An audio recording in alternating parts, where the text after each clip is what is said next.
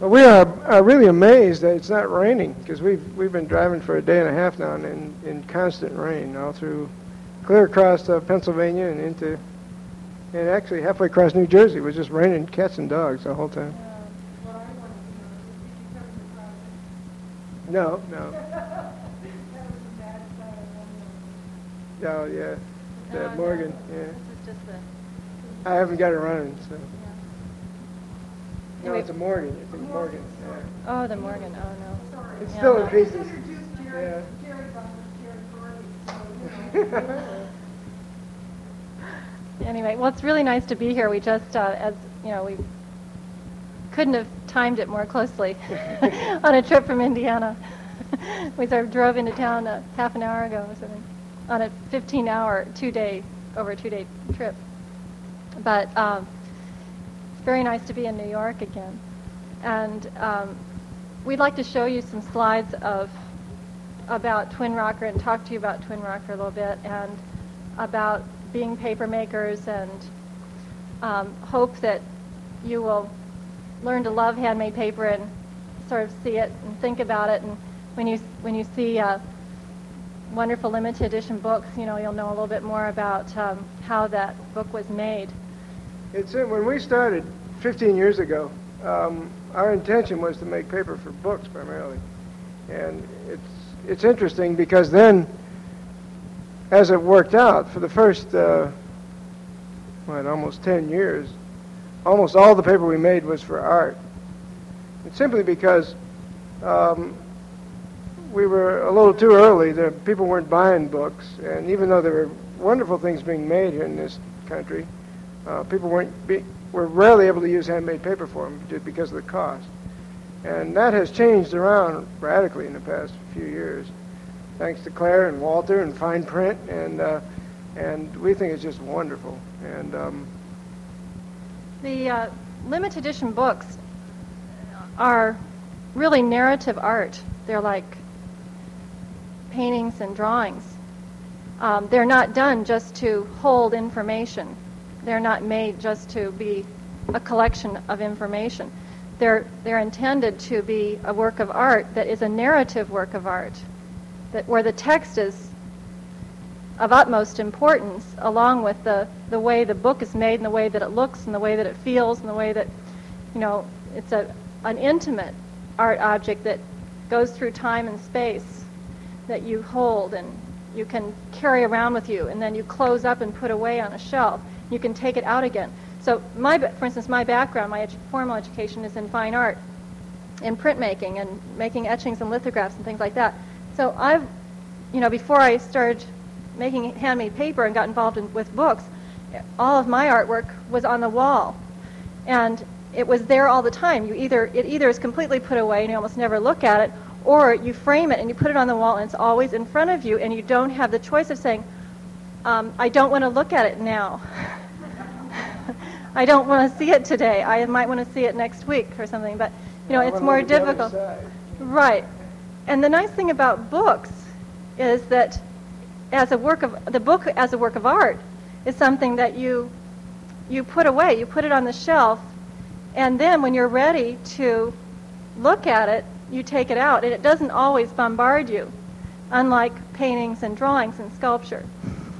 I think I, I remember when the first project that we worked with Claire on, um, we hashed out all kinds of stuff, made up a dummy, we fooled around with it, and we thought we had a pretty good idea. And Claire says, "Well, just a minute," and she picked it up and went and found a comfortable chair and sat down in it, and opened it up in her lap because it wasn't a conventional book, but you know, it's like one of the things that's really nice about a book is you can curl up in a chair with it.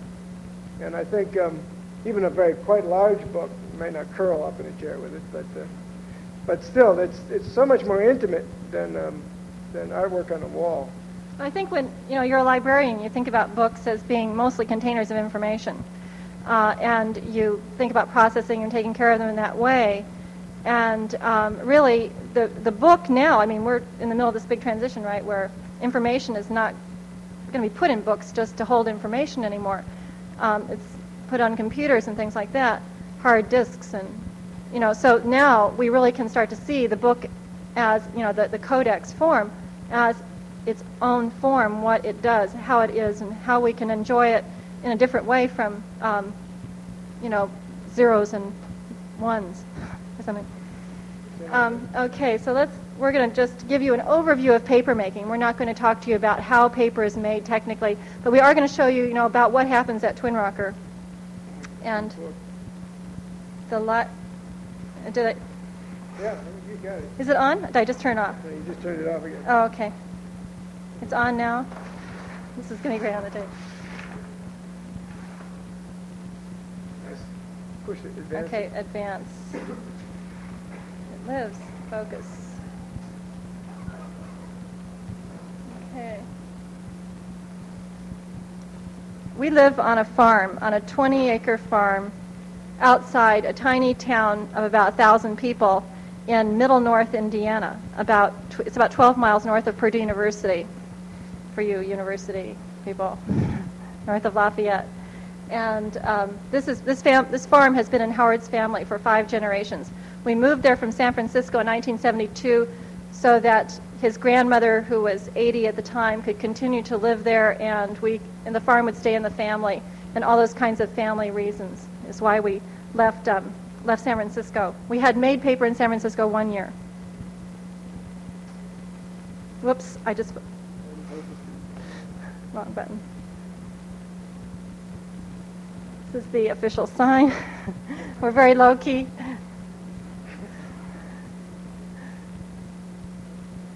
The farmhouse.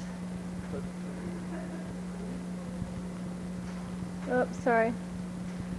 To? Yes. And this is uh, one of the buildings that we have in Brookston. Down, t- this is our warehouse. Semi trucks come with bales of fiber, and we have our hydraulic lift truck that goes into the alley and takes off these bales from semi trucks. It's it's quaint, but it's real life.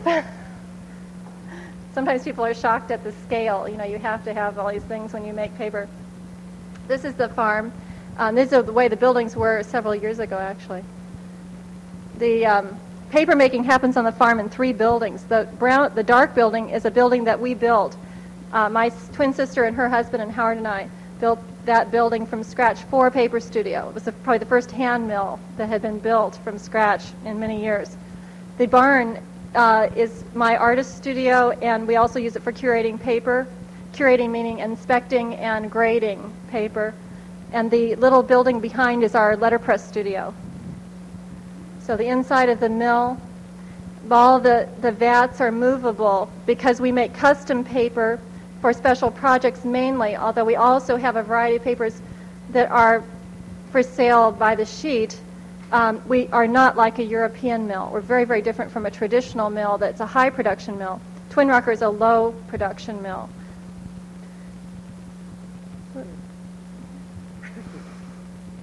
We, paper at Twin Rocker is made mainly in a Western tradition.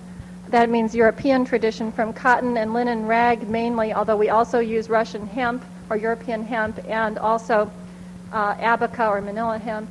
This is cotton rag being cut.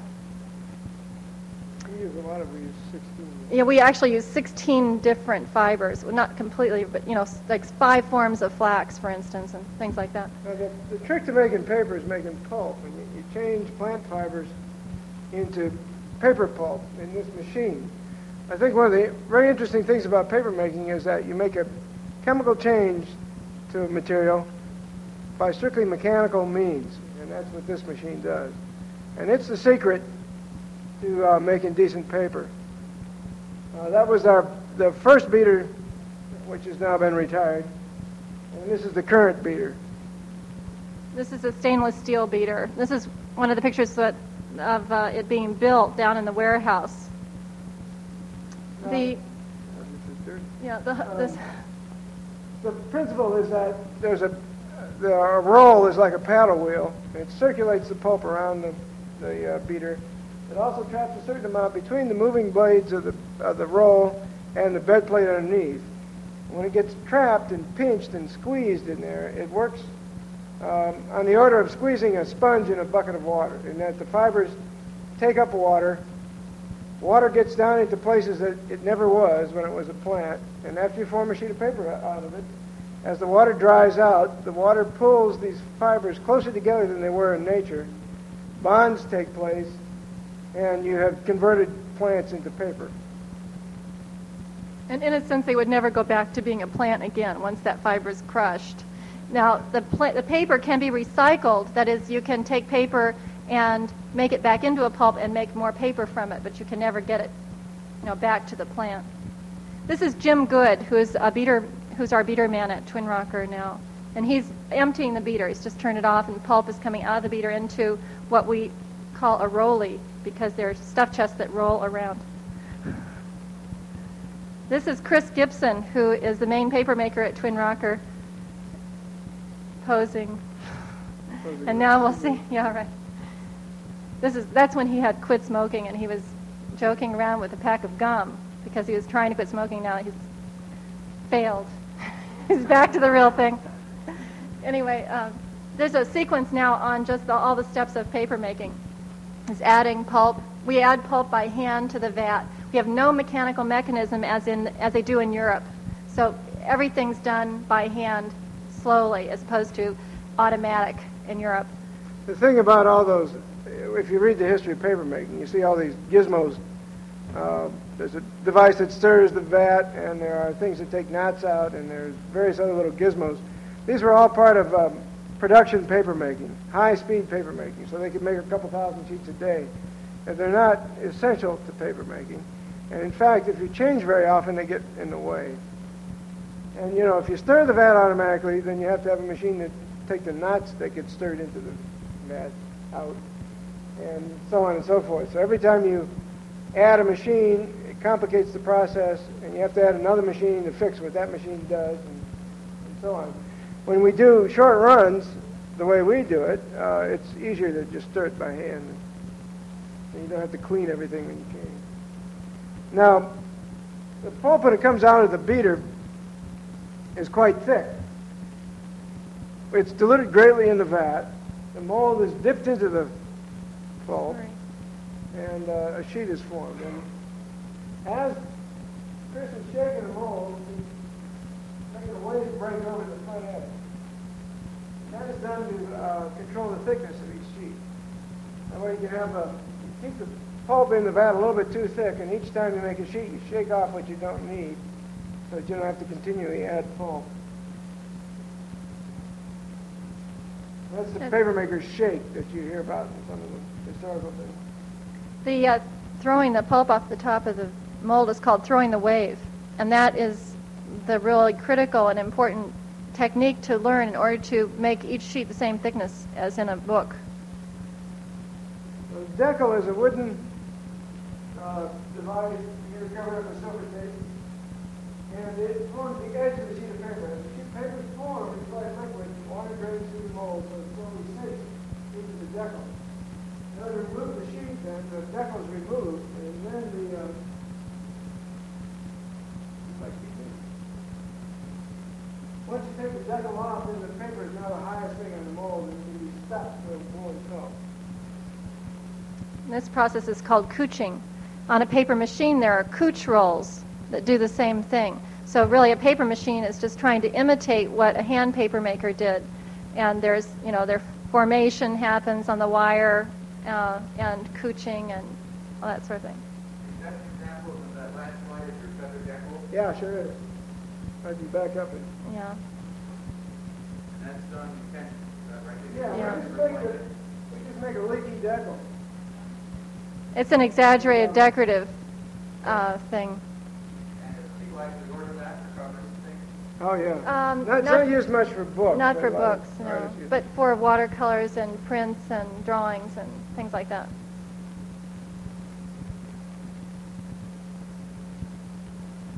Okay. Now, this stack is called a post. You can see here how thick the paper is on the mold, even though the paper will be much thinner after the sheet is, uh, is dry.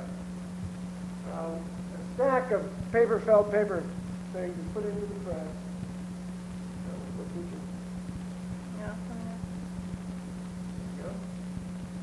Yeah. And um, given a squeeze. Now this press press is 50 tons. Okay, so that's about 20, the weight of 25 Volkswagens. It, um, the hydraulic press is a, a key to, to uh, paper making, particularly for books, because um, the, as I say, the, as the water dries out of the fibers, it pulls them closer together and they stick themselves together. But what happens is if you don't give it, if you don't press the stuff properly, the fibers are so far apart because there's so much water in it at the point of forming a sheet that water will evaporate without the fibers getting close enough together to form bonds, and you get a spongy sheet of paper like a like a uh, egg carton. This is a 20-ton press.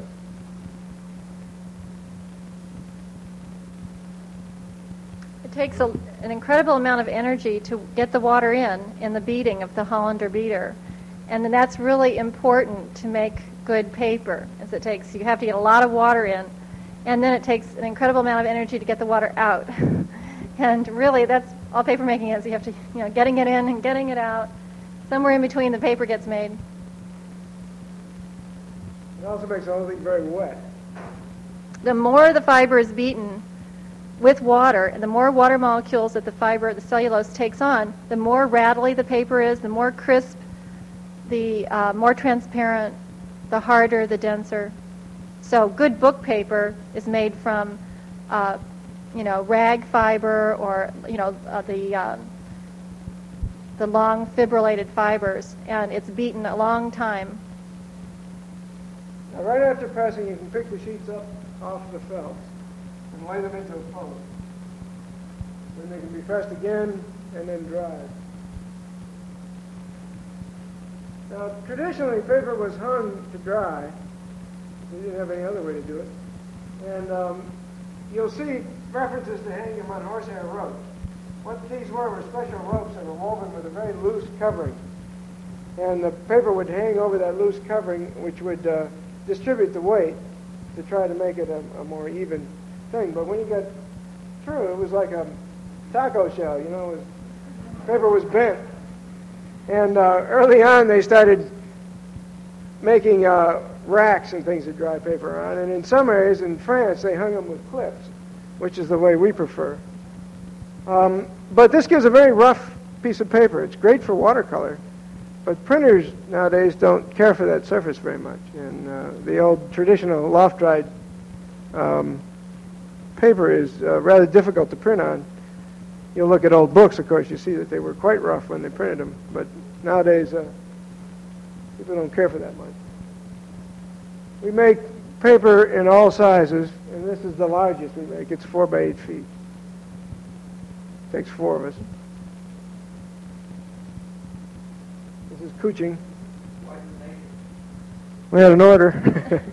It's uh, we actually somebody asked us to make watercolor paper that big, and most of the four foot by eight foot paper that we have made is for artwork, uh, mostly for painting, gelatin sized, gelatin surface sized after the paper's dry. These are the felts. Okay, so that, that was couching, and then this is the they're putting the felt on in order to make the next sheet. The way that worked actually was that um, um, guy, guy who ordered the paper, David Swanson, I was in Minnesota, and ourselves sort of talked each other into it. I had a press, but we didn't have a mold, and, and uh, he had a wall and a client, and Yeah. so when it worked out, we wound up doing. We've made only about a dozen sheets, but it's a lot of interest in it. Now, the, the whole thing about this process is that you can use it to make art. Now, this is some of Kathy's art, but papermaking isn't limited to just making white sheets of paper. You can do other things with it. Different layers of colored pulp can be couched one directly on top of another layer. And hydrogen bonding, that same bonding we were talking about, happens between these different layers of colored pulp. So, for instance, there's no, um, this piece is made completely from paper and thread. There's no drawing on it, except for the printed page that's um, collaged on. The, um, all the color is, has to do is very very thin veils of colored pulp that are couched one directly on top of another. They're, they become transparent uh, or translucent in that way, and by blocking out, sort of like a silk screen if you want to think of it that way, by blocking out with plastic, um, you can prevent the pulp from going in one place or another, and that's what makes the edges. And by manipulating the pulp when it's wet, you can, you know, I can uh, change the tone of the from dark to light and the swirls, and then the, you know, I use water drops as a drawing material, as a drawing medium, so that you know I'm dropping water intentionally on it. This is another piece. I'm very interested in books, as you can see. These are. It's easier for me to think about. Um, these all have to do with the double-page spread, and about balance, about just thinking about illustration coming from one side to another, and how do you look at you know two rectangles that are divided in the center or that spread for me, it's as an because I, my background's in art and fine art. It's a lot easier for me to work three feet by four feet, which is what these are, than to work small. These each half is three by four feet.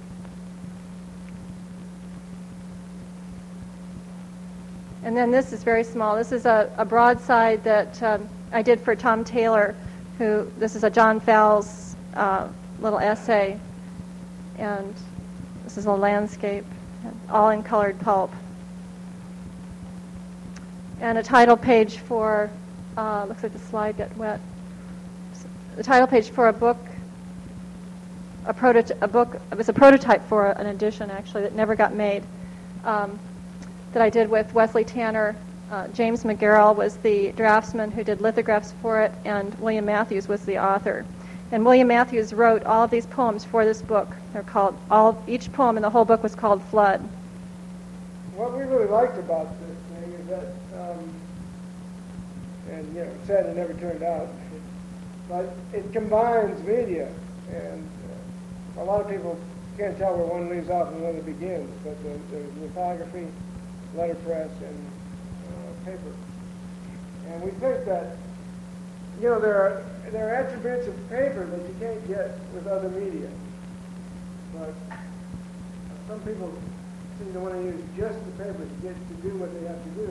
But there are good ways to get line and uh, flat colors and things like that with printing. And uh, combining the two, uh, we think is most effective. This book, particular book, was a very interesting project. Um, the the book came into being because of an idea that I had had for years. Uh, and Jim McGarrell, who was teaching at Indiana University, is a painter. He's a painter. He shows here in New York. Um, the, and teaches in, in, St. Louis now. But he um, had access to funding. And so I wanted to try to make a book with an author, a typographer, um, an artist, and myself, where the text did not exist before the book began. Nothing existed before the book began. All the people came together and made the book at one time. It wasn't possible to write that many poems instantly. So William Matthews wrote mo- many poems before we, we all came together at Indiana University. Then he brought the poems and all it was a there was nobody in charge. And since there was no publisher for this book, that was the whole thing, the reason it needed to be funded because nobody initiated the book, or, you know, in a sense, there was no, but no leader. And it was completely, um, everybody had to agree before anything could happen.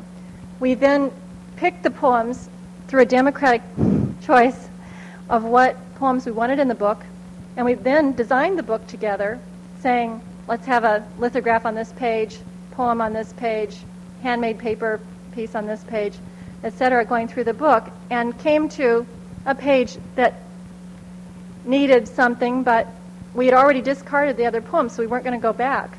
So then we went to the author and we said, okay, fill this page. And it's odd that in literature or in, um, in when books are made, uh, publishers think nothing of going to the artist and saying, fill this page. The art doesn't have to have existed before. But the whole idea of having a text not exist until the moment the book is created to say, I don't know what the text is going to be like. I'm not going to edit it and just decide first. But to say to the author, um, make a book. I'm going to publish whatever it is you write. You know, people say that to Robert Rauschenberg all the time, or Jasper Johns and these other artists. You know, they, a publisher comes to them and says, I want to publish five lithographs, they don't know they could be horrible. they could be good, they could be horrible. They're still going to pay for them and they're still going to publish them on faith, but nobody ever does that with an author.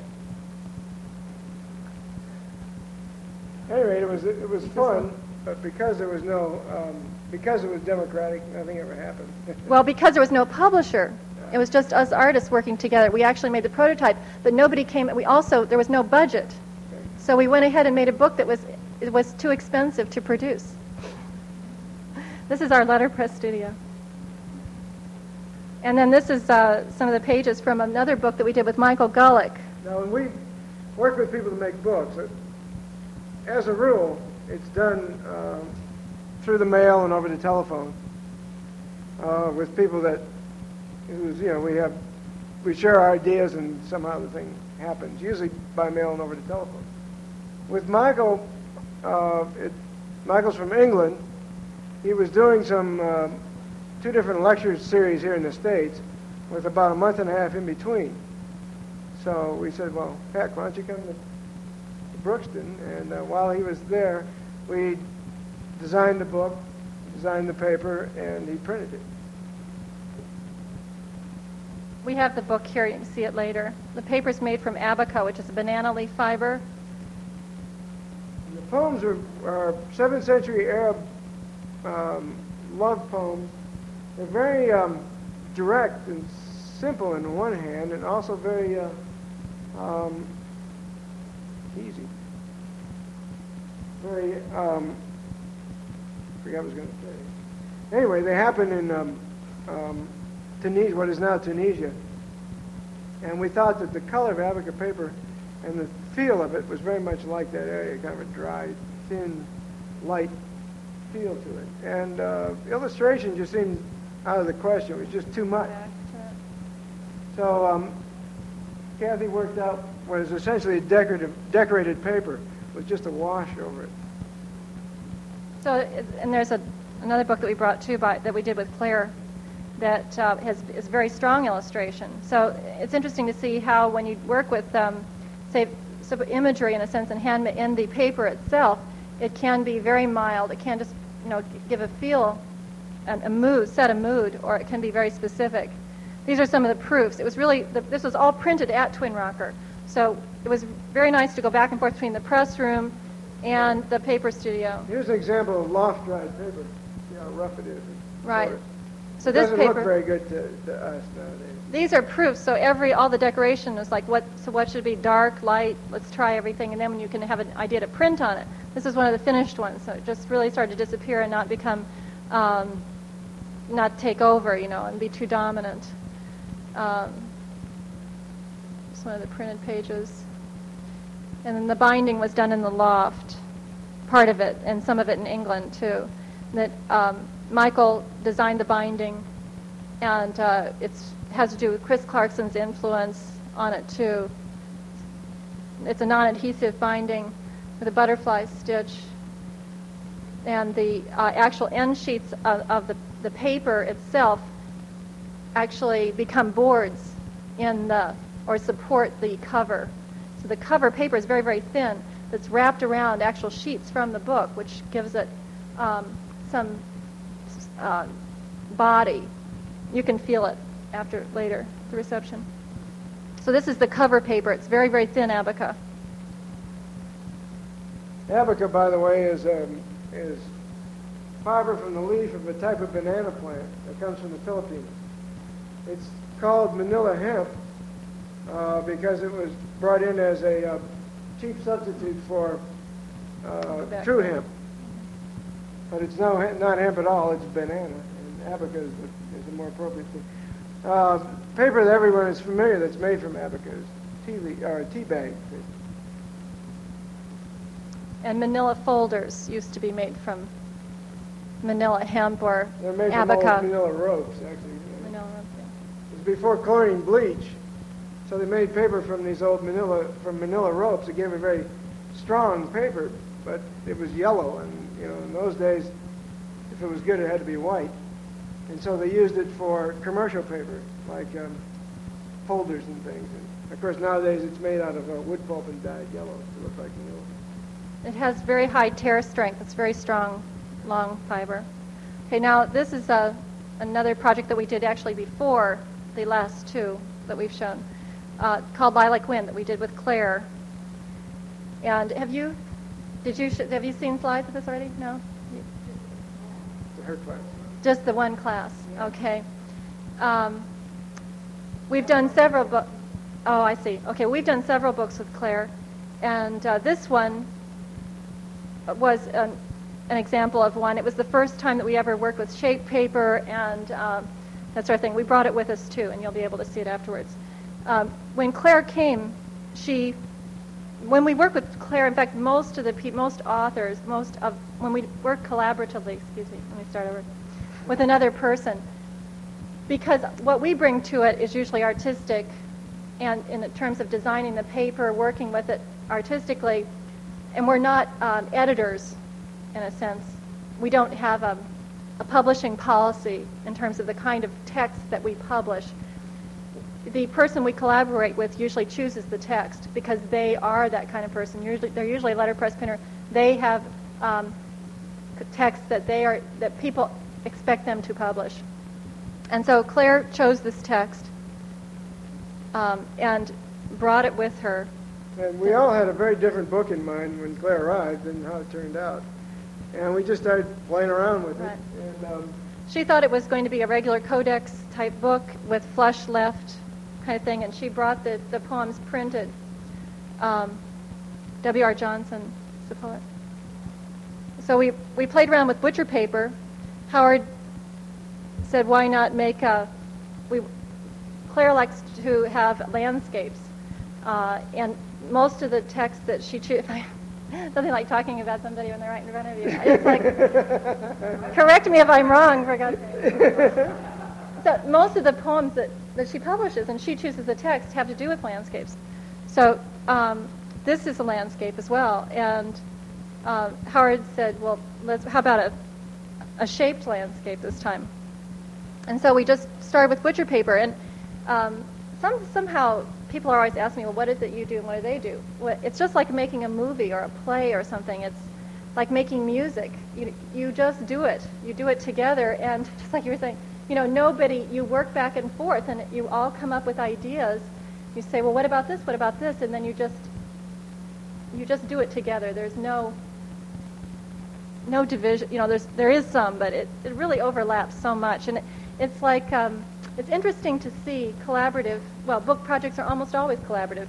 Most people don't do them completely by themselves. But it's interesting to see the kinds of books that you do with one person and another person because it's like playing, when I play the fiddle, if I play, if I make music with you, I'm going to make different music than if I make with, with her, you know. Um, and that's one of the joys of, of doing, you know, artwork, making artwork and working collaboratively. So here we are fooling around with the design. These are the colors of pulp that go into the landscape. So you have to determine how, you have to guess how big you want the edition, and then you have to make all the pulp ahead of time. And then if you run out of pulp, you then stop the edition. But you try to make sure that you're going to be okay. And this is the divided deckle in the center of the mold. So we were actually making one book at a time. So this, this uh, paper is um, skived and, and glued together, and it's a concertina fold that uh, the whole book being 60 inches long. So this is a 22 by 30 mold. The paper is 60 inches, and um, the book is here for you to see. I don't have slides of it um, finished. Okay, and these, this is another one of my own pieces. Just stop now. We didn't mean to Yeah, right. Let's go back. These are, these are not books. So we'll end on that note. And you can see some of the books in the reception.